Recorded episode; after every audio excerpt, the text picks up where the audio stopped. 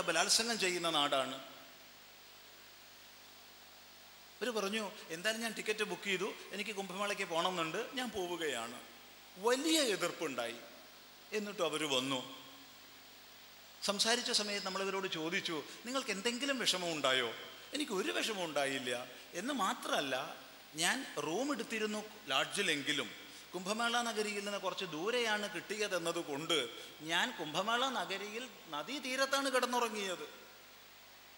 നദീതീരത്താണ് കിടന്നുറങ്ങിയത്. ഒരു പ്രശ്നം എനിക്കുണ്ടായിട്ടില്ല. എന്നോട് സ്നേഹപൂർവം അല്ലാതെ ഒരാൾ പോലും സംസാരിച്ചിട്ടില്ല. ലക്ഷക്കണക്കിന് പേര് വന്നു പോകുന്ന കുംഭമേള നഗരിയിൽ എനിക്ക് സ്നേഹമല്ലാതെ ഒന്നും ലഭിച്ചിട്ടില്ല. നമ്മൾ പറഞ്ഞു എന്നാൽ നിങ്ങൾ നാട്ടിൽ തിരിച്ചു പോയി കഴിഞ്ഞാൽ പിറ്റേന്ന് തന്നെ നിങ്ങളുടെ കൂട്ടുകാർക്കൊക്കെ ഒരു ഇമെയിൽ മെസ്സേജ് അയക്കുകയോ ഇന്ത്യ നിങ്ങൾ വിചാരിക്കണ പോലുള്ള സ്ഥലമല്ല. ഒറ്റപ്പെട്ട സംഭവങ്ങളെ പർവതീകരിച്ച് രാഷ്ട്രവിരുദ്ധമായ രീതിയിൽ മാധ്യമങ്ങൾ പ്രവർത്തിപ്പിക്കുന്നതിന്റെ അല്ലെങ്കിൽ പ്രവർത്തിക്കുന്നതിന്റെ രണ്ടർത്ഥവും ശരിയാണ്. പരിണാമമാണ് തെറ്റിദ്ധാരണ. അല്ലാതെ ഇന്ത്യ നിങ്ങൾ വിചാരിക്കുന്നത് പോലെ മോശപ്പെട്ട സ്ഥലം അല്ല എന്ന് നിങ്ങൾ കൂട്ടുകാർക്ക് മെസ്സേജുകൾ അയക്കുകയോ തീർച്ചയായിട്ടും ഞാൻ ചെയ്യാൻ സ്വാമി എന്ന് പറഞ്ഞു. ഇത് കഥയല്ല. അന്ന് ദില്ലിയിൽ നിന്ന് നമ്മൾ ബാംഗ്ലൂരിലേക്ക് വരികയാണ് അതേ ദിവസം. തൊട്ടടുത്ത സീറ്റിലിരിക്കുന്നത് യൂറോപ്പിൽ നിന്ന് വന്ന ഒരു പെൺകുട്ടിയാണ്. അവളുടെ കാര്യം ബാംഗ്ലൂരാണ്.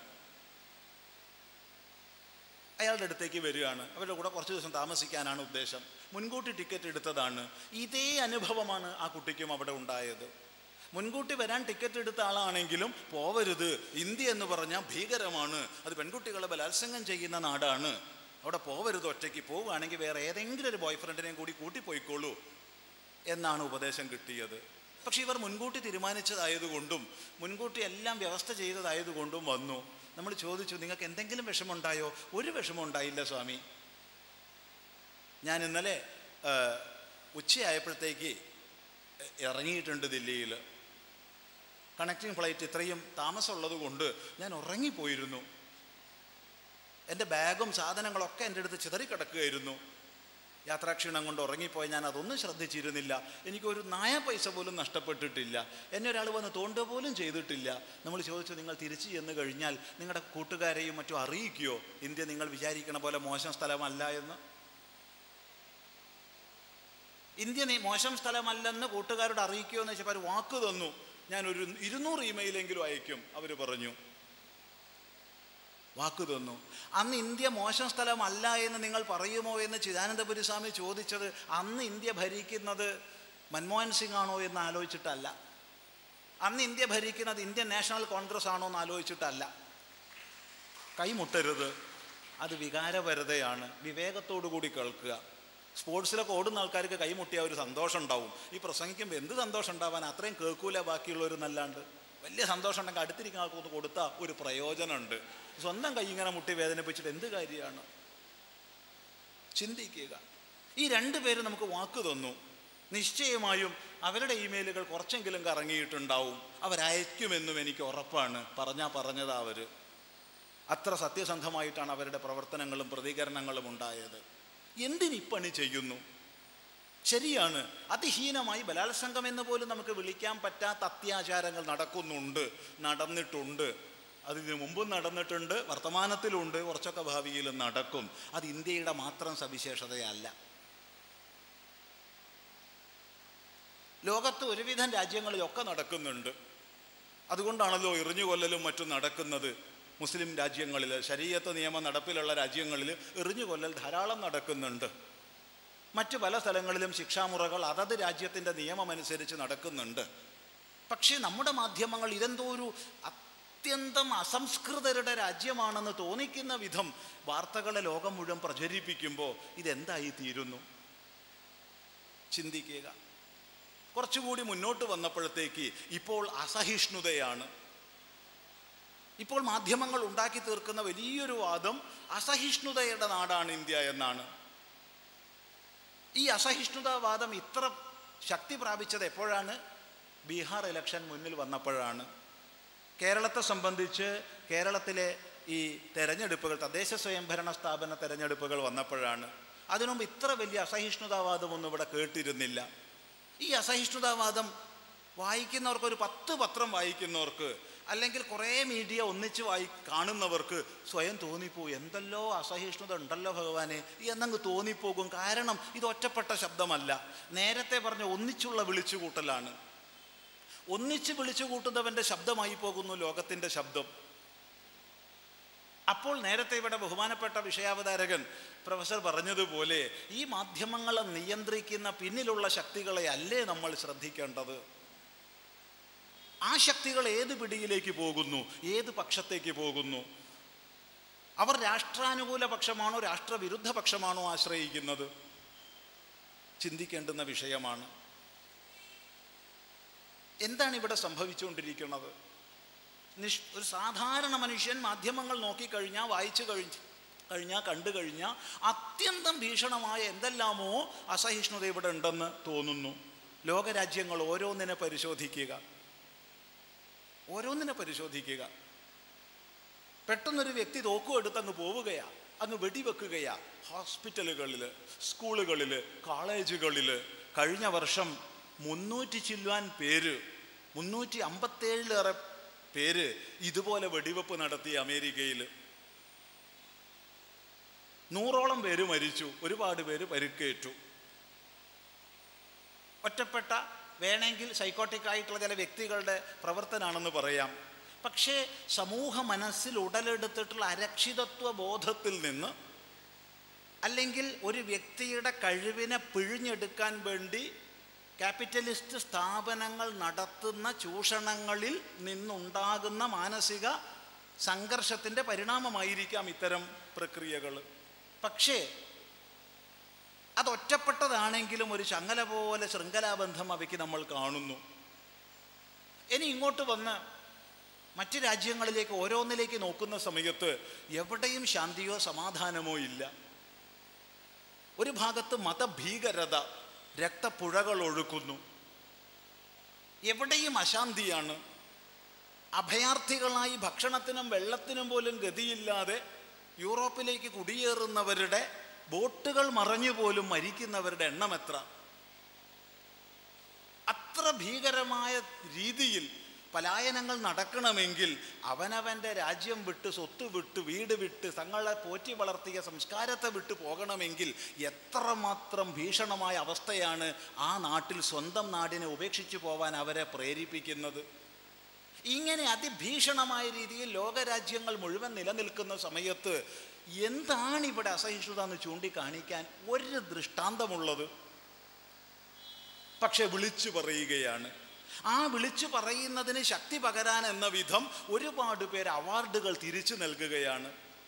അവാർഡുകൾ തിരിച്ചു നൽകുന്നത് ആ വ്യക്തി തിരിച്ചു നൽകുന്നു എന്നുള്ളതല്ല. അങ്ങനെയാണെങ്കിൽ മാധ്യമവുമായി ബന്ധപ്പെടുത്തി പറയരുത്. പക്ഷെ മാധ്യമങ്ങളിലൂടെ ഈ അസഹിഷ്ണുതാവാദം വരുന്ന സമയത്ത് അതൊന്നായിട്ട് വരുന്ന സമയത്ത് അതിന്റെ വക്താക്കളായി സ്വയം മാറിപ്പോകുന്ന അല്ലെങ്കിൽ അതിന്റെ പിടിയിൽ അമർന്നു പോകുന്നവരായി സ്വയം മാറിപ്പോകുന്ന അവസ്ഥാവിശേഷത്തിലേക്ക് സാഹിത്യകാരന്മാരും എന്തിനേറെ ഭാരതത്തിൽ നിന്ന് ആദരവായി സ്ഥാനങ്ങൾ നേടിയവരും ഭാരതത്തിൽ നിന്ന് ആദരവായി സ്ഥാനങ്ങൾ നേടിയവർ അതാണല്ലോ പത്മഭൂഷണും പത്മവിഭൂഷണും മറ്റും. അതുപോലും തിരിച്ചു കൊടുക്കുന്ന അവസ്ഥാവിശേഷം. എന്ത് അസഹിഷ്ണുതയാണ്? അപ്പോഴാണ് പറയുന്നത് സാഹിത്യകാരൻ കൊല്ലപ്പെട്ടു.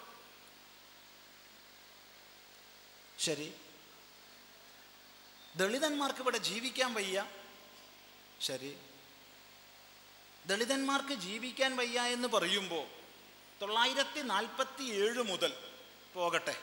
റിപ്പബ്ലിക് ആയ ശേഷം തൊള്ളായിരത്തി അമ്പത് മുതൽ ഇവിടെ ദളിതന്മാർക്ക് എതിരായിട്ടുള്ള ഒരുപാട് അക്രമ പരമ്പരകൾ നടന്നിട്ടുണ്ട്.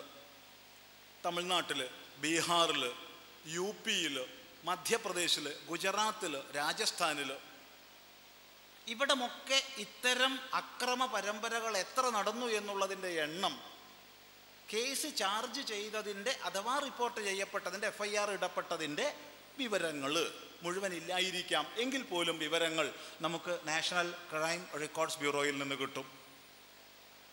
അത് പരിശോധിച്ചു കഴിഞ്ഞാൽ എന്തെങ്കിലും വർധനവ് ഈ അടുത്ത കാലത്തുണ്ടായതായി നമുക്ക് തോന്നുന്നില്ല. കുറച്ച് കൊല്ലങ്ങളായിട്ട് കുറച്ച് കുറവാണ് സംഭവിച്ചത്. അത് നരേന്ദ്രമോദി അധികാരത്തിൽ വന്നതിന് ശേഷമല്ല. അതിനു മുമ്പ് തന്നെ കുറച്ച് കുറവിന്റെ ട്രെൻഡ് കാണിക്കുന്നുണ്ട്. വ്യക്തമായി പരിശോധിച്ചിട്ടാണ് പറയുന്നത്. അല്ലാതെ പറയുകയല്ല. പക്ഷേ രണ്ട് കുട്ടികൾ ഒരു വീട്ടിൽ അതിഭീകരമായ ഒരവസ്ഥാവിശേഷത്തിൽ ഉയർന്ന ജാതിക്കാരെന്ന് പറയുന്നവരാൽ തീയിട്ട് കൊല്ലപ്പെട്ടു. അത്യന്തം ദുഃഖകരമായ അവസ്ഥാവിശേഷമാണ്. സംശയമൊന്നുമില്ല. പക്ഷേ ഇത് ഒറ്റപ്പെട്ട സംഭവമല്ല.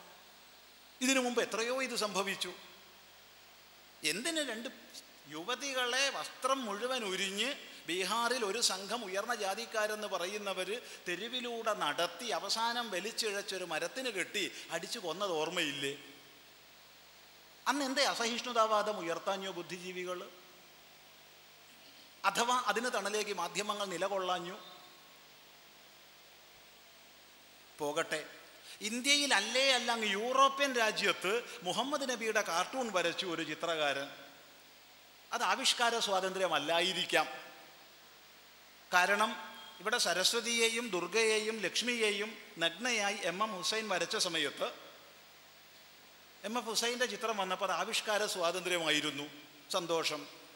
പക്ഷേ മുഹമ്മദ് നബിയുടെ കാർട്ടൂൺ വരച്ചത് ആവിഷ്കാര സ്വാതന്ത്ര്യമാണെന്ന് ഏറെ പേര് പറഞ്ഞു കേട്ടിട്ടില്ല. ഇന്ത്യയുമായി ഒരു ബന്ധവും അതിനില്ല.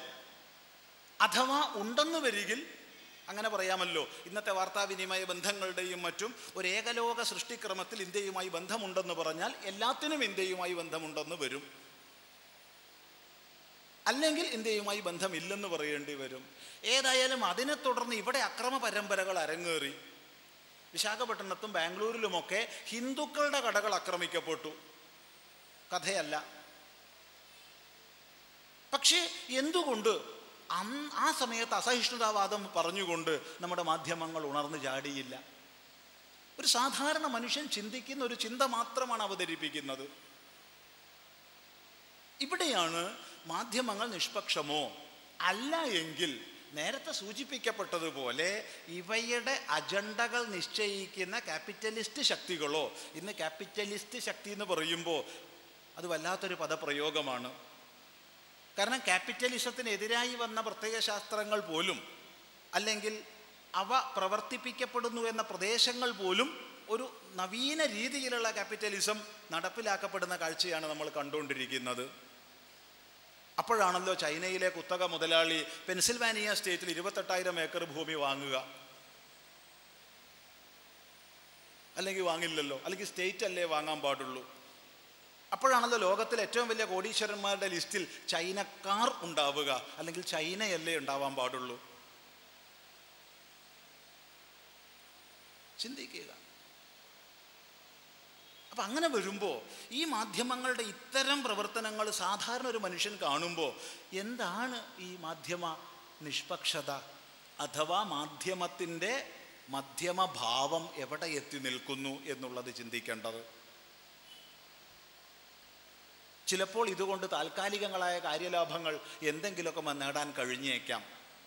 ഇല്ലെന്ന് പറയുന്നില്ല. പക്ഷേ ഇത് രാഷ്ട്രത്തിന് വിനാശകരമാണ്. അത്യന്തം വിനാശകരമാണ്.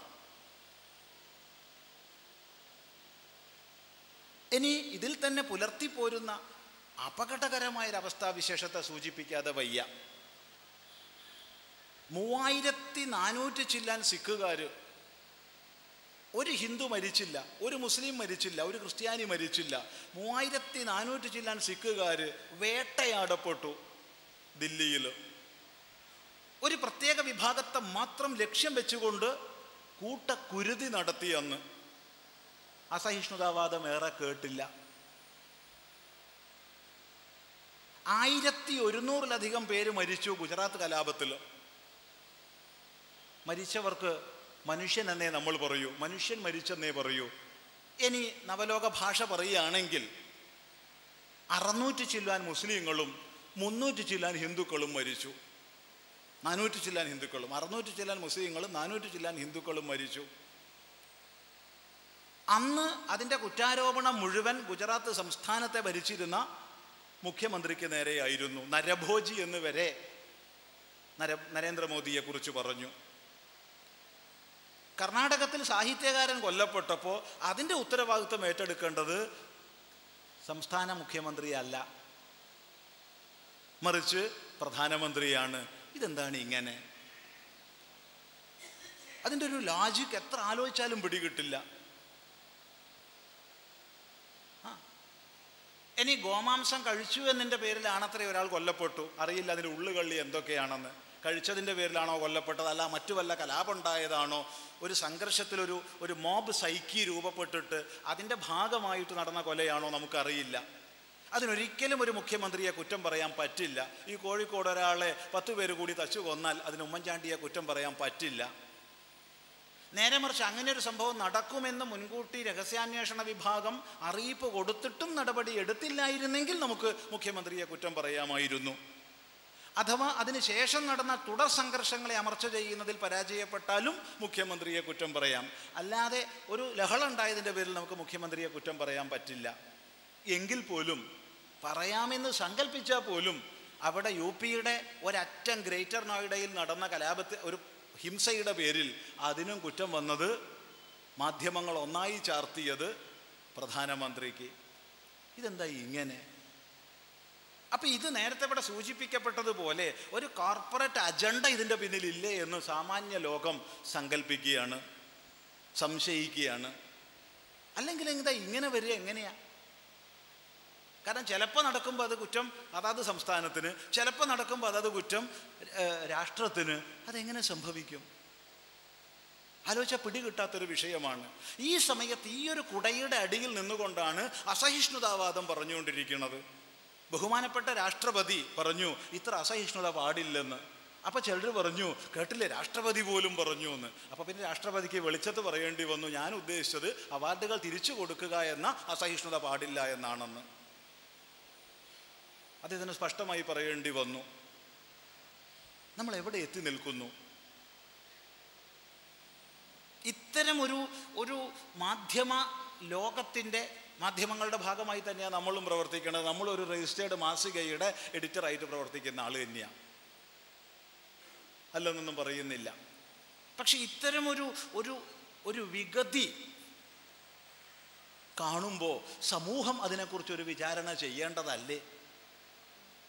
സമൂഹത്തിന്റെ സങ്കല്പത്തിലൂടെ ഇതിനെ ശുദ്ധീകരിക്കാനുള്ള പരിശ്രമം വരേണ്ടതല്ലേ?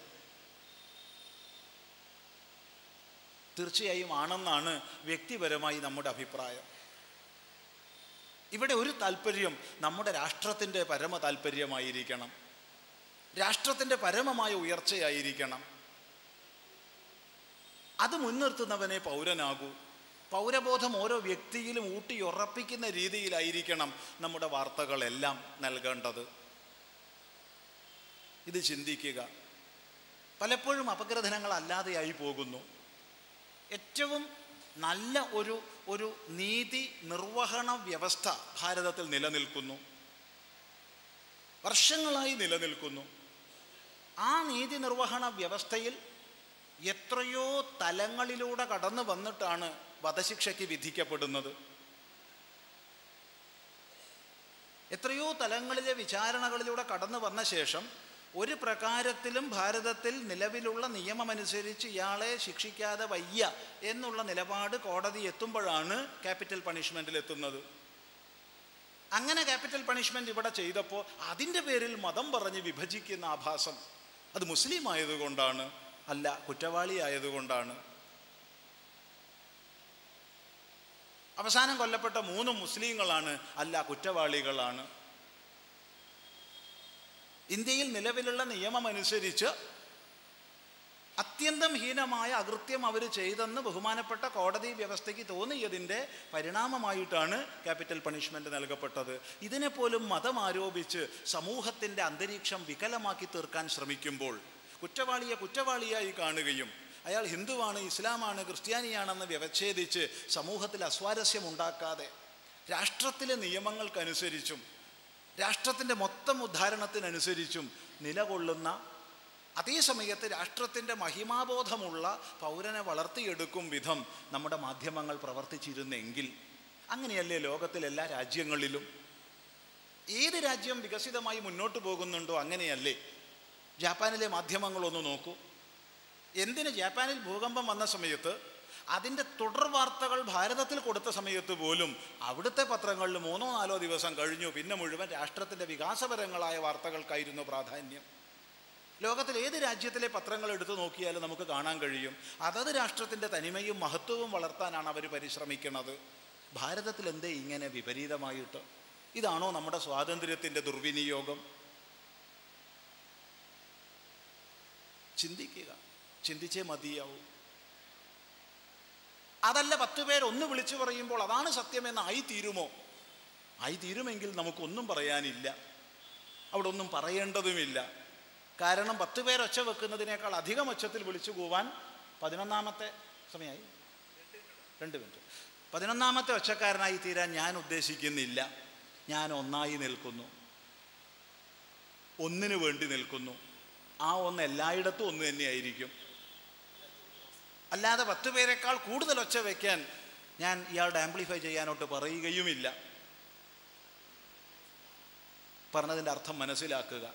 അതുകൊണ്ട് തന്നെ മാധ്യമങ്ങളുടെ ഈ വിപരീത ദിശ എങ്ങോട്ട് നമ്മെ കൊണ്ടുചെന്നെത്തിക്കുന്നു റോഡിൽ ട്രാഫിക് നിയമം പരിപാലിപ്പിക്കാൻ വേണ്ടി പോലീസ് നിൽക്കുന്നുണ്ടെങ്കിൽ എതിരെ വരുന്ന വാഹനക്കാരന് ലൈറ്റ് അടിച്ച് അവിടെ പോലീസ് പരിശോധനയുണ്ടെന്ന് അറിയിക്കുന്ന അവസ്ഥയിലേക്ക് നാം അധപ്പതിക്കുമ്പോൾ നമ്മിൽ നിന്ന് പൗരനിലേക്ക് എത്ര ദൂരം? ചിന്തിക്കുക.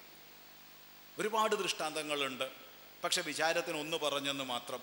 അതുകൊണ്ട് പൗരസൃഷ്ടിയും രാഷ്ട്രത്തിന്റെ പരമമായ മഹത്വ ഭാവവുമാകട്ടെ നമ്മുടെയൊക്കെ വിചാരത്തിന്റെ ലക്ഷ്യം. ആ ലക്ഷ്യത്തെ പോഷിപ്പിക്കാൻ മാധ്യമങ്ങൾക്കാവട്ടെ എന്ന് നമുക്ക് ശുഭമായി സങ്കല്പിക്കാമെന്ന് മാത്രം ഈ സന്ദർഭത്തിൽ പറയട്ടെ. വളരെ സന്തോഷം. ഇതൊരു മറുപടി എന്ന നിലക്കല്ല. മറിച്ച് തുടർ പ്രതികരണങ്ങളിൽ മറ്റുള്ളവരെ പോലെ പങ്കെടുക്കുന്ന ഒരാൾ എന്ന നിലയിലുള്ള ഒരവതരണം മാത്രം. ഞാൻ കരുതുന്നത് മറുപടികൾ സാധ്യമല്ല എന്ന് തന്നെയാണ്. കുറച്ചുകൂടി കൃത്യമായി പറഞ്ഞാൽ ഫുൾ സ്റ്റോപ്പുകൾക്ക് പകരം വിനയപൂർവം ഒരു കോമ. പിന്നെയും ആർക്കും പറഞ്ഞു പോകാവുന്നതും പിന്നെയും കോമ ചിലപ്പോൾ ആശ്ചര്യം വരും ചിലപ്പം ചോദ്യം വരും. എങ്കിലും പേനയുടെ നിബ് പൊട്ടും വിധം ഒരു കുത്ത് ഫുൾ സ്റ്റോപ്പ് ഇല്ലാതിരിക്കുന്നതാണ്. സംവാദങ്ങളെ സംബന്ധിച്ചിടത്തോളം അർഹം എന്ന് ഞാൻ വിചാരിക്കുന്നു. ഇവിടെ നമുക്കെല്ലാവർക്കും അറിയാവുന്നത് പോലെ ഒരു സംവാദത്തിലും പൂർണമായി ഏതെങ്കിലും ഒരു കാര്യത്തെക്കുറിച്ച് വിശദമാക്കാൻ പോലും ആ സന്ദർഭത്തിലെ സമയം മതിയാവില്ല. പക്ഷെ ഒരു സൗകര്യമുണ്ട്. സംവാദം അവസാനമില്ലാത്ത ആരംഭം മാത്രമാണ്. അതുകൊണ്ട് ഇവിടെ താൽക്കാലികമായി നാം കോമയിടും വേറെ ചില സ്ഥലത്ത് വീണ്ടും അത് തുടങ്ങും. പിന്നെ എഴുത്ത് ഇടപെടൽ പറച്ചിൽ പല വിധത്തിൽ. അതുകൊണ്ട് പ്രാഥമികമായി ഒരു ചെറിയ ഇടപെടൽ. ഒന്നാമത്തേത് മാധ്യമ സംബന്ധമായ വിശകലനങ്ങളിൽ ഞാൻ അവതരിപ്പിച്ച നിലപാട് കുറച്ചുകൂടി ഞാൻ വിപുലീകരിക്കുകയാണ് ചെയ്യുന്നത്. മാധ്യമം എന്ന് പറയുമ്പോൾ രണ്ടു പേർക്കിടയിൽ എന്നോ ഇടയിൽ എന്നോ ഒരാൾക്കിടയിൽ നിന്നോ അങ്ങനെ പലതരത്തിൽ നമുക്കതിനെ വിശകലനം ചെയ്യാം വിശദീകരിക്കാം. പക്ഷേ അല്പം ആഴത്തിൽ നമ്മൾ ആലോചിച്ച് കഴിഞ്ഞാൽ നമുക്ക് മനസ്സിലാക്കാൻ പറ്റുന്ന ഒരു കാര്യം. ആശയവിനിമയ പ്രക്രിയകളുടെ ഒരു പേരാണ് സത്യത്തിൽ മാധ്യമം. ഈ കാര്യത്തിൽ ഞാൻ സ്വീകരിക്കുന്നത് അംബേദ്കറുടെ വളരെ പ്രശസ്തമായൊരു നിരീക്ഷണമാണ്. അദ്ദേഹം പറയുന്നുണ്ട് ഒരു മനുഷ്യൻ സമൂഹമായി തീരുന്നത് അവർക്ക് പൊതുവായ പ്രശ്നങ്ങൾ ഉണ്ടാകുമ്പോഴാണ്. സമാനമായ പ്രശ്നങ്ങൾ ഉണ്ടാവുന്നതും പൊതുവായ പ്രശ്നങ്ങൾ ഉണ്ടാവുന്നതും തമ്മിൽ മൗലികമായ വ്യത്യാസമുണ്ട്. ഒരു കാര്യം പൊതുവായി തീരുന്നത് ആശയവിനിമയം നിരന്തരം നടക്കുമ്പോഴാണ്. മറ്റൊരു തരത്തിൽ പറഞ്ഞാൽ സമൂഹം നിലനിൽക്കുന്നത് തന്നെ ആശയവിനിമയ പ്രവർത്തനം നടക്കുന്നത് കൊണ്ടാണ്. ഞാൻ മാധ്യമത്തെ കാണുന്നത് പത്രം റേഡിയോ പരിമിതമായ അർത്ഥത്തിലല്ല മറിച്ച് മനുഷ്യാസ്തിത്വത്തെ തന്നെ സാധ്യമാക്കിയ നിലനിർത്തിയ നിലനിർത്തിക്കൊണ്ടിരിക്കുന്ന ആശയവിനിമയ പ്രക്രിയകളുടെ ഒരു ഭാഗം എന്ന അർത്ഥത്തിലാണ് ഞാൻ മാധ്യമങ്ങളെ കാണുന്നത് എന്നതാണ് ഒന്ന്. രണ്ട് മാധ്യമങ്ങൾക്ക് തീർച്ചയായിട്ടും പക്ഷപാതം അനിവാര്യമാണ്. നമ്മുടെ പ്രശ്നം ഏത് പക്ഷത്താണ് നാം നിൽക്കുന്നത്? മാധ്യമങ്ങൾ നിൽക്കണമെന്ന് നമ്മൾ ആഗ്രഹിക്കുന്നത് എന്ന പ്രശ്നമാണ്. അതുകൊണ്ടാണ് ഞാൻ എന്റെ അവതരണത്തിൽ വസ്തുതകളിൽ കൃത്യതയും സത്യസന്ധതയും വ്യാഖ്യാനങ്ങളിൽ വീക്ഷണങ്ങളിൽ അങ്ങനെ സാധ്യമല്ല. സ്ത്രീകൾ ലോകത്തെ കാണുന്നത് പോലെയല്ല പുരുഷന്മാർ ലോകത്തെ കാണുന്നത് പോലെയല്ല ഒരുപക്ഷെ തേർഡ് ജെൻഡർ കാണുന്നുണ്ടാവുക. കറുത്തവർ വെളുത്തവർ വർണപരമായ വ്യത്യാസം അടിച്ചമർത്തപ്പെടുന്ന മനുഷ്യർ. എന്റെ അവതരണത്തിൽ ഞാൻ ചൂണ്ടിക്കാണിക്കാൻ ശ്രമിച്ചൊരു പ്രശ്നം ആരാണോ മാധ്യമങ്ങളുടെ ഉടമസ്ഥർ അവരത് നിയന്ത്രിക്കും. ടാറ്റയുടെ ബർളയുടെ നിയന്ത്രണത്തിലുള്ള അങ്ങനെ പറയാൻ കാരണം വൻകിട മാധ്യമങ്ങളെല്ലാം ഇവിടുത്തെ വ്യാവസായിക മൂലധനത്തിന്റെ നിയന്ത്രണത്തിലാണ്. അങ്ങനെ വൻകിട മൂലധനങ്ങളിൽ വൻകിട വ്യവസായങ്ങൾക്ക് നിയന്ത്രണം ഉണ്ടെങ്കിൽ അവരാണല്ലോ തീരുമാനിക്കുക. ആത്യന്തികമായിട്ട് അവരാണ് തീരുമാനിക്കുക. പക്ഷേ ആ തീരുമാനത്തിന്റെ അകത്ത് ചില വൈരുദ്ധ്യങ്ങളും സംഘർഷങ്ങളും ഒക്കെ വരും. അതാണ് രണ്ടാമത്തെ കാര്യം. മൂന്നാമത്തേത് ഇന്നത്തെ ഇന്ത്യൻ അവസ്ഥയാണ്. അത് പറയുമ്പോൾ നമ്മുടെ സംവാദത്തിനൊരു കൃത്യത ഉണ്ടാകാൻ വേണ്ടി ഞാൻ മുന്നോട്ട് വെക്കുന്ന ഒരു കാര്യം ഒരു മതരാഷ്ട്രത്തെ മറ്റൊരു മതരാഷ്ട്രവുമായും ഒരു മതേതര രാഷ്ട്രത്തെ മറ്റൊരു മതേതര രാഷ്ട്രവുമായും ആണ് നാം താരതമ്യം ചെയ്യേണ്ടത്. ഒരു മതേതര രാഷ്ട്രത്തെ ഒരു മതരാഷ്ട്രവുമായി താരതമ്യം ചെയ്യുമ്പോൾ ആ താരതമ്യത്തിൽ തന്നെ ഒരുപക്ഷെ അങ്ങനെ ഉദ്ദേശിക്കുന്നില്ലെങ്കിലും ഉണ്ടായി തീരാവുന്ന ഒരു അർത്ഥമുണ്ട് അതായത് മതരാഷ്ട്രം എന്നുള്ളതിനൊപ്പമോ അതിന് താഴെയോ ആണ് ഒരു മതനിരപേക്ഷ രാഷ്ട്രം അല്ല. ഒരു മതരാഷ്ട്രത്തിനും സ്വപ്നം കാണാനാവാത്ത വിധം ജനാധിപത്യം ഒരു പൂ പോലെ വിടർന്ന് സുഗന്ധം പരത്തുന്ന സകലമാന മനുഷ്യർക്കും ഞങ്ങളും ഞങ്ങളും ഈ സമൂഹത്തിന്റെ രാഷ്ട്രത്തിന്റെ അവിഭാജ്യ ഭാഗമാണ് എന്ന് ഉള്ളിന്റെ ഉള്ളിൽ ആത്മബോധത്തോടെ ബോധ്യപ്പെടുന്ന ഏതെങ്കിലും ഉത്തരവ് കൊണ്ട് കൃത്രിമമായി ഉണ്ടാക്കിയെടുക്കാവുന്നതല്ല. ഇത് ഞങ്ങളുടെ മണ്ണാണ് എന്ന ബോധ്യം. അതൊരു ജനതക്കുണ്ടാകണമെങ്കിൽ ഇതെന്റെ രാഷ്ട്രമെന്ന് ചങ്കിൽ തൊട്ട് മനസ്സിൽ തൊട്ട് പറയാൻ ഉറപ്പിച്ചു പറയാൻ കഴിയും വിധം ആ രാഷ്ട്രം എല്ലാവരുടെയും രാഷ്ട്രമായിരിക്കണം. എന്നാൽ ചിലർക്ക് പൂർണ പൗരത്വവും മറ്റു ചിലർക്ക് അർദ്ധ പൗരത്വവും പകുത്തു കൊടുക്കുന്ന ഒരു രാഷ്ട്രം തീർച്ചയായിട്ടും പലവിധ സംഘർഷങ്ങളിലൂടെ കടന്നു പോകും. അതുകൊണ്ടൊരു മതേതര രാഷ്ട്രം മതേതര രാഷ്ട്രമായിരിക്കുന്നത് കൊണ്ടാണ് നാം ജനാധിപത്യ അന്വേഷണങ്ങൾ നടത്തുന്നത്. ഏതെങ്കിലും ഒരു മതരാഷ്ട്രത്തിൽ ചെന്നുകൊണ്ട് ഇത്തരം ഒരു സംവാദം നടത്താൻ പറ്റില്ല. അതുകൊണ്ട് മതേതര രാഷ്ട്രത്തിന്റെ ഒരു സാക്ഷ്യമാണ് സത്യത്തിൽ സംഭവിച്ചുകൊണ്ടിരിക്കുന്നത്. അങ്ങനെ ആലോചിക്കുമ്പോൾ ഇവിടെ പ്രധാനമായിട്ടും ഉയർന്നു വന്ന ഒരു പ്രശ്നമെന്ന് പറയുന്നത് ഒന്ന് അസഹിഷ്ണുത സംബന്ധിച്ചുള്ള. വളരെ ശരിയാണ് അസഹിഷ്ണുത രണ്ടായിരത്തി പതിനാലിൽ ആരംഭിച്ചതല്ല. അസഹിഷ്ണുത ഇന്ത്യൻ ജീവിതത്തിൽ വളരെ കൃത്യമായി പറഞ്ഞാൽ ഇവിടെ ബാഹ്യമായ സാമ്രാജ്യത്വ ആക്രമണം നടക്കുമ്പോൾ തന്നെ ഇവിടെ ആഭ്യന്തര സാമ്രാജ്യത്വം എന്ന് പറയുന്ന ജാതി മേൽക്കോയ്മ കോടിക്കണക്കിന് ഇന്ത്യൻ ജനങ്ങളെ മനുഷ്യരായി പോലും കണ്ടിട്ടില്ല. അവർക്ക് നേരെ കടുത്ത ആക്രമണം നടത്തിയിട്ടുണ്ട്. കേരളത്തിന്റെ നവോത്ഥാനം തളിരിട്ട് നിന്ന മുപ്പതുകളിൽ പോലും. നമുക്കെല്ലാം അറിയാവുന്നത് പോലെ വൈകുണ്ഠ സ്വാമികളും ശ്രീനാരായണ ഗുരു സ്വാമികളും അടക്കം. നേരത്തെ ഇവിടെ സ്വാമികൾ പറഞ്ഞ വിവേകാനന്ദ സ്വാമി അടക്കം നിരവധി സാമൂഹ്യ പരിഷ്കർത്താക്കൾ തത്വചിന്തകർ ഇവരുടെയൊക്കെ പ്രവർത്തന ഫലമായി മലയാളി ജീവിതത്തിന് ആത്മബോധമുണ്ടായ കാലത്ത് പോലും ഒരു വാക്കുച്ചരിച്ചതിന്റെ പേരിൽ കേരളത്തിൽ ഒരു യുവാവ് കൊല ചെയ്യപ്പെട്ടിട്ടുണ്ട്. ഒരു മലയാള വാക്ക് പറഞ്ഞതിന്റെ പേരിൽ മലയാളിയായ ശിവരാമൻ എന്ന ഈഴവ യുവാവ് വയസ്സ് പതിനേഴ് പാലക്കാട് ജില്ലയിലെ ഒറ്റപ്പാലത്തിനടുത്തുള്ള കണ്ണിയമ്പറമ്പ് എന്ന സ്ഥലത്ത് അപ്പുണ്ണി നായരുടെ പീടികയിൽ ചെന്ന് ഉപ്പ് തരിൻ എന്ന് പറഞ്ഞതിന്റെ പേരിൽ മാത്രം നിരപ്പലക കൊണ്ട് മൂർദാവിനെ അടിച്ചു കൊന്നിട്ടുണ്ട് ഈ കേരളത്തിൽ. അസഹിഷ്ണുത ആയിരത്തി തൊള്ളായിരത്തി നാൽപ്പത്തി ഏഴ് ആഗസ്റ്റ് പതിനഞ്ചിന് ശേഷം ആരംഭിച്ചതല്ല ഇന്ത്യൻ ജീവിതത്തിൽ ഭൂരിപക്ഷം വരുന്ന മനുഷ്യരെ സഞ്ചരിക്കുന്ന ശ്മശാനങ്ങളെന്നും അടുപ്പിക്കാൻ പറ്റാത്തവരെന്നും ഞാൻ സമയത്തിന്റെ ഒരു പരിമിതി കൊണ്ട് വിശദാംശങ്ങളെ കടക്കുന്നില്ല. ഞാൻ അംബേദ്കറുടെ ഒരു പ്രയോഗമാണ് മുന്നോട്ട് വെക്കുന്നത്. Graded inequality. ലോകത്തൊക്കെ സമത്വം അസമത്വം ഉണ്ടായിട്ടുണ്ട്. പക്ഷേ ഇന്ത്യയിൽ ഗ്രേഡഡ് ഇനീക്വാളിറ്റി ശ്രേണീകൃതമായ അസമത്വം. കൃത്യം പറഞ്ഞാൽ കൊള്ള മുതൽ പങ്കുവെക്കുന്ന ഒരു സാമൂഹ്യ സംവിധാനം ഒരു മർദ്ദന സംവിധാനം ഡി ഡി കൊസാംബിയുടെ വാക്കുകളിൽ പറഞ്ഞാൽ ഏറ്റവും കുറഞ്ഞ മർദ്ദനം കൊണ്ട് ഏറ്റവും കൂടിയ മിച്ചമൂല്യം സ്വായത്തമാക്കുന്ന ഒരു മർദ്ദക സംവിധാനം. കേരളത്തിന്റെ നവോത്ഥാന നായകനായ സഹോദരൻ അയ്യപ്പൻ പറഞ്ഞത് ഞങ്ങളുടെ മനുവുമായി താരതമ്യപ്പെടുത്തുമ്പോൾ നിങ്ങളുടെ ഹിറ്റ്ലർ പാവമാണ്. ഇത് സഹോദരൻ അയ്യപ്പന്റെ സത്യവാ സത്യവാങ്മൂലം. എന്റെ വാക്യമല്ല. അതുകൊണ്ട് ഞാൻ പറഞ്ഞു വരുന്ന കാര്യം ഇതാണ്. അസഹിഷ്ണുത ഇന്ത്യൻ ജീവിതത്തിൽ അലിഞ്ഞു ചേർന്ന ഒന്നാണ്. അതിനെതിരെ ഇന്ത്യൻ ജനത പൊരുതിയിട്ടുണ്ട്. ആ പോരാട്ടത്തിലൂടെയാണ് സത്യത്തിൽ നിങ്ങളും ഞാനും ഇങ്ങനെ ഒന്നിച്ചിരിക്കാൻ. ജാതിക്കപ്പുറം മതത്തിനപ്പുറം പതിനാറടി മുപ്പത്തിരണ്ടടി അറുപത്തിനാലടി എന്ന അടിക്കണക്കിനപ്പുറം അടുത്തിരിക്കാൻ നമുക്ക് കഴിഞ്ഞത് ഇവിടെ നടന്ന കർഷക സമരങ്ങളും നവോത്ഥാന സമരങ്ങളും തൊഴിലാളി സമരങ്ങളും ഒക്കെ നടന്നതുകൊണ്ടാണ്. അതുകൊണ്ട് ഞാൻ ശിവരാമനെ അനുസ്മരിച്ചതിന്റെ കാരണം അസഹിഷ്ണുത നേരത്തെ ഉണ്ട്. പക്ഷേ ഇപ്പോൾ എന്താണ് പുതുതായി സംഭവിച്ചിട്ടുള്ളത്? ഒറ്റ വാചകത്തിൽ പറഞ്ഞാൽ കൽബുർഗി അതുപോലുള്ള വധങ്ങളുടെ പട്ടിക ഞാൻ നിരത്തുന്നില്ല. മറിച്ച് ഭരണകൂടത്തിന്റെ ഭാഗമായി അസഹിഷ്ണുത മാറുമ്പോൾ ഭരണകൂടത്തിന്റെ ഔദ്യോഗിക നയമായി നിലപാടായി അസഹിഷ്ണുത മാറുമ്പോൾ അത് ഭരണകൂടത്തിന് വെളിയിൽ മുമ്പും ഇപ്പോഴുമുള്ള അസഹിഷ്ണുതയിൽ നിന്ന് അടിസ്ഥാനപരമായി വ്യത്യസ്തമാണ്. ആ അർത്ഥത്തിലാണ് അസഹിഷ്ണുത അപഗ്രഥിക്കപ്പെടേണ്ടത് എന്ന് മാത്രമാണ് ഞാൻ അതുമായി ബന്ധപ്പെട്ട് സൂചിപ്പിക്കാൻ ആഗ്രഹിക്കുന്നത്. ഒരു വാചകം കൂടി പറയാം. അത് മറ്റൊന്നുമല്ല.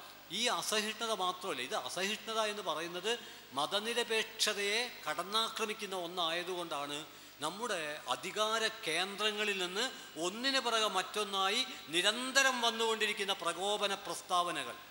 വധങ്ങളെപ്പോലും ആദർശവൽക്കരിക്കുന്ന പ്രകോപന പ്രസ്താവനകൾ ഇതിന്റെയൊക്കെ അടിസ്ഥാനത്തിൽ ഇന്ത്യൻ ജനത ആലോചിക്കേണ്ടതാണ്. ഇന്ത്യൻ ജനത സഹിഷ്ണുതയുള്ളവരാണ്. പക്ഷേ ഇന്ത്യൻ സർക്കാർ ഇപ്പോൾ ആ സഹിഷ്ണുതയെ വെല്ലുവിളിക്കുന്ന ഒരവസ്ഥയിലേക്ക് വരികയാണോ എന്ന് വസ്തുതകളുടെ വിവരങ്ങളുടെ അടിസ്ഥാനത്തിലുള്ള ഒരു വിമർശനമാണ് ഇപ്പോൾ. ഒരു വാചകം മോഡറേറ്ററുടെ അനുവാദത്തോടെ പറഞ്ഞ് ഞാൻ അവസാനിപ്പിക്കുന്നു. ഭാർഗവയെപ്പോലുള്ള ഒരാൾ. നേരത്തെ ഇവിടെ സ്വാമികൾ പറഞ്ഞത് അദ്ദേഹത്തെ കൂടി ഉദ്ദേശിച്ചായിരിക്കും. ആയിരത്തി തൊള്ളായിരത്തി എൺപത്തി ആറിൽ ഗ്യാനി സെയിൽസിംഗിൽ നിന്ന് പത്മഭൂഷൺ പുരസ്കാരം അഭിമാനത്തോടെ വാങ്ങിയ ഭാർഗവയെ പോലുള്ള മഹാനായ ലോകമറിയുന്ന ഒരു ശാസ്ത്രജ്ഞൻ രണ്ടായിരത്തി പതിനഞ്ചിൽ പ്രണബ് മുഖർജിയുടെ മുമ്പിൽ ആ പുരസ്കാരം സങ്കടത്തോടെ തിരിച്ചു കൊടുക്കുമ്പോൾ നാം തിരിച്ചറിയണം ഇന്ത്യൻ ജനത മുഴുവനും സങ്കടം കൊണ്ട് സംഘർഷം കൊണ്ട് നിലവിളിക്കുകയായിരുന്നു.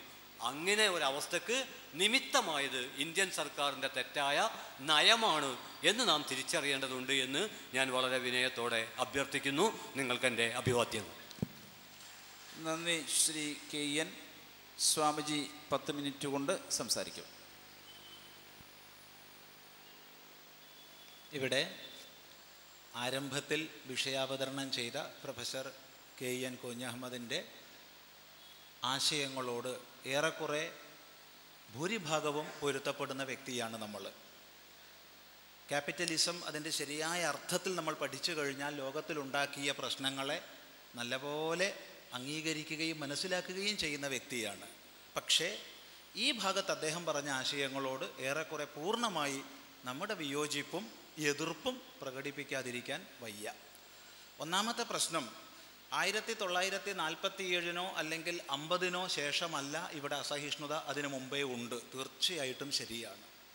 മനുഷ്യനെ മനുഷ്യനായി കാണാത്ത തീയപ്പാടും പലയ പുലയപ്പാടും ചെറുമപ്പാടും ഒക്കെയായി ദൂരെ ദൂരെ മാറ്റി നിർത്തിയ ഒരു പട്ടിക്കോ പൂച്ചയ്ക്കോ കൊടുക്കുന്ന ആദരവ് പോലും മനുഷ്യന് നൽകാതിരുന്ന അവസ്ഥാവിശേഷങ്ങൾ ഇവിടെ ഉണ്ടായിട്ടുണ്ട്.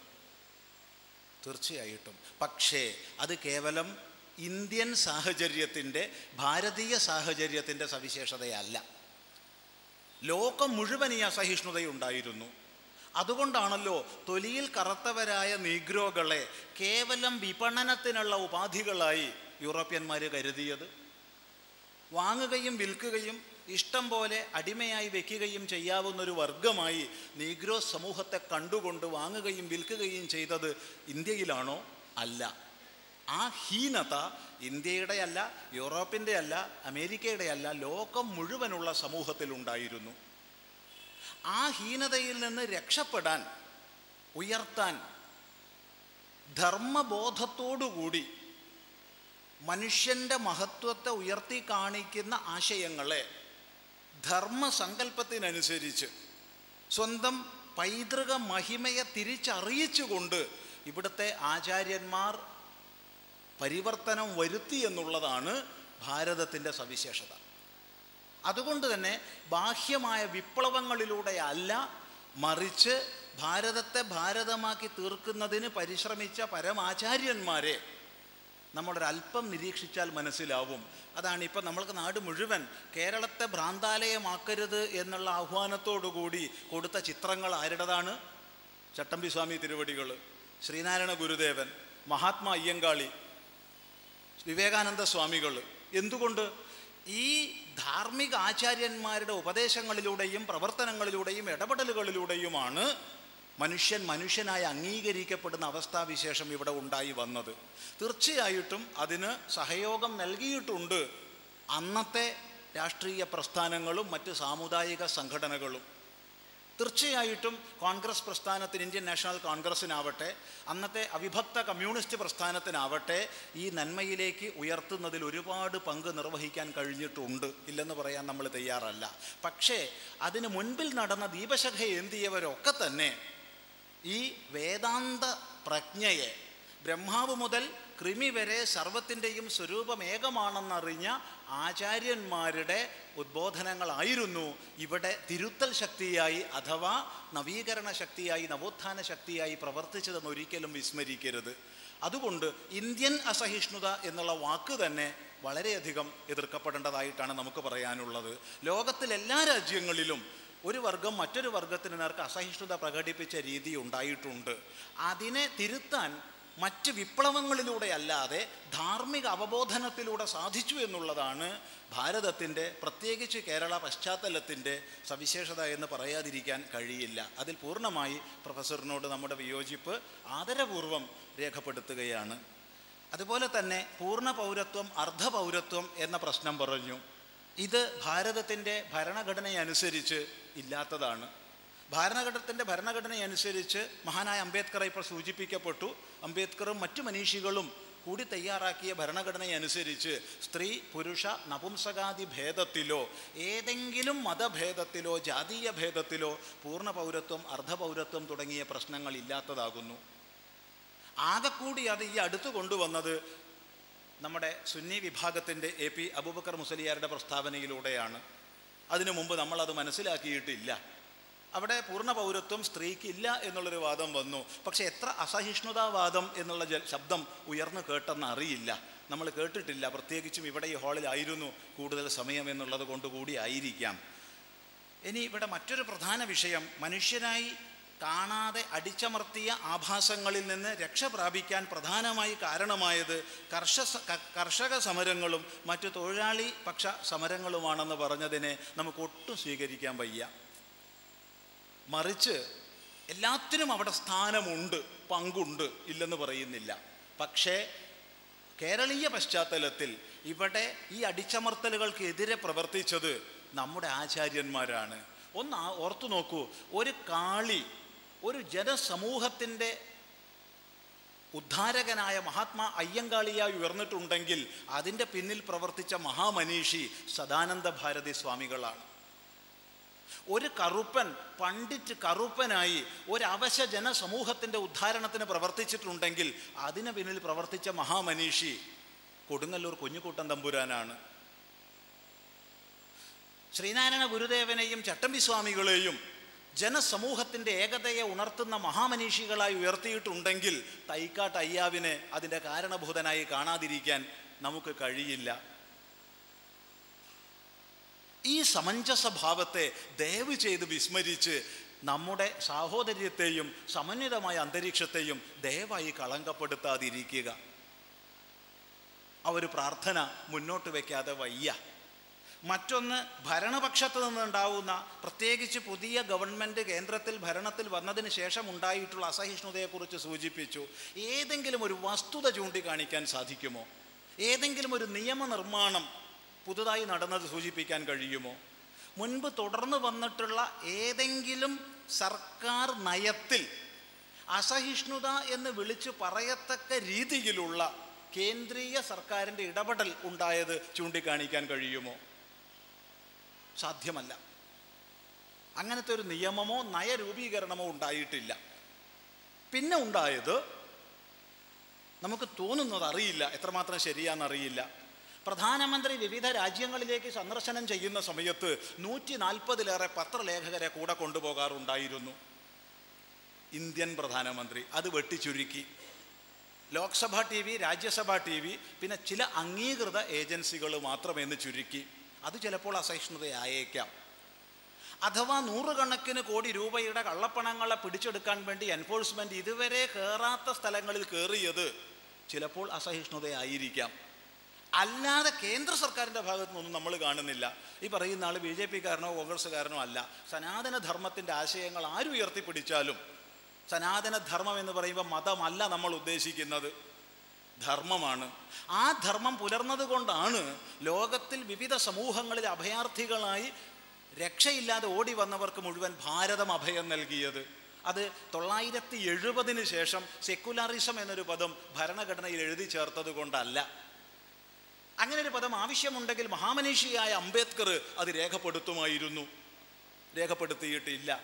കാരണം അംബേദ്കർക്ക് അത് അനാവശ്യമാണെന്ന് അറിയാമായിരുന്നു എന്നത് ഇരുപത് വർഷങ്ങൾക്ക് ശേഷം ഈ പദം പുതുതായി അമെൻമെന്റിലൂടെ എഴുതി ചേർത്തത് കൊണ്ടല്ല ഇവിടെ സെക്യുലറിസം പുലർന്നത്. മറിച്ച് ധാർമ്മിക ബോധം സാമാന്യ സമൂഹത്തിന് ഉള്ളിലുള്ളത് കൊണ്ടാണ്. ആ ധാർമ്മിക ബോധത്തെ നിലനിർത്താൻ ഏവരും ഒത്തൊരുമിച്ച് പരിശ്രമിക്കുക. അത് നൽകിയ മഹത്വത്തെ നോക്കിക്കാണുക എന്ന് മാത്രം ഈ സന്ദർഭത്തിൽ പറയട്ടെ. കൂടുതൽ പറയാനുണ്ട്. ഇവിടെ പറഞ്ഞതുപോലെ ആ സംവാദം ഒരു തുടർ പ്രക്രിയയാവട്ടെ എന്ന് നമ്മളും ആവർത്തിക്കുന്നു. ഇവിടെ സമയപരിധി പാലിക്കേണ്ടതുകൊണ്ട് ഒതുക്കുന്നു. നന്ദി സ്വാമിജി. രണ്ടുപേരും ഈ വിഷയത്തെ സംബന്ധിച്ച് ആധികാരികമായി സംസാരിച്ചു കഴിഞ്ഞിരിക്കുകയാണ്. ഈ സംവാദം തുടരേണ്ടതാണ് പൂർണവിരാമമല്ല അർദ്ധവിരാമമാണ് എന്ന് രണ്ടു ഭാഗവും പറഞ്ഞിരിക്കുകയാണ്. ആ അർദ്ധവിരാമത്തിന്റെ തുടർച്ച ചോദ്യം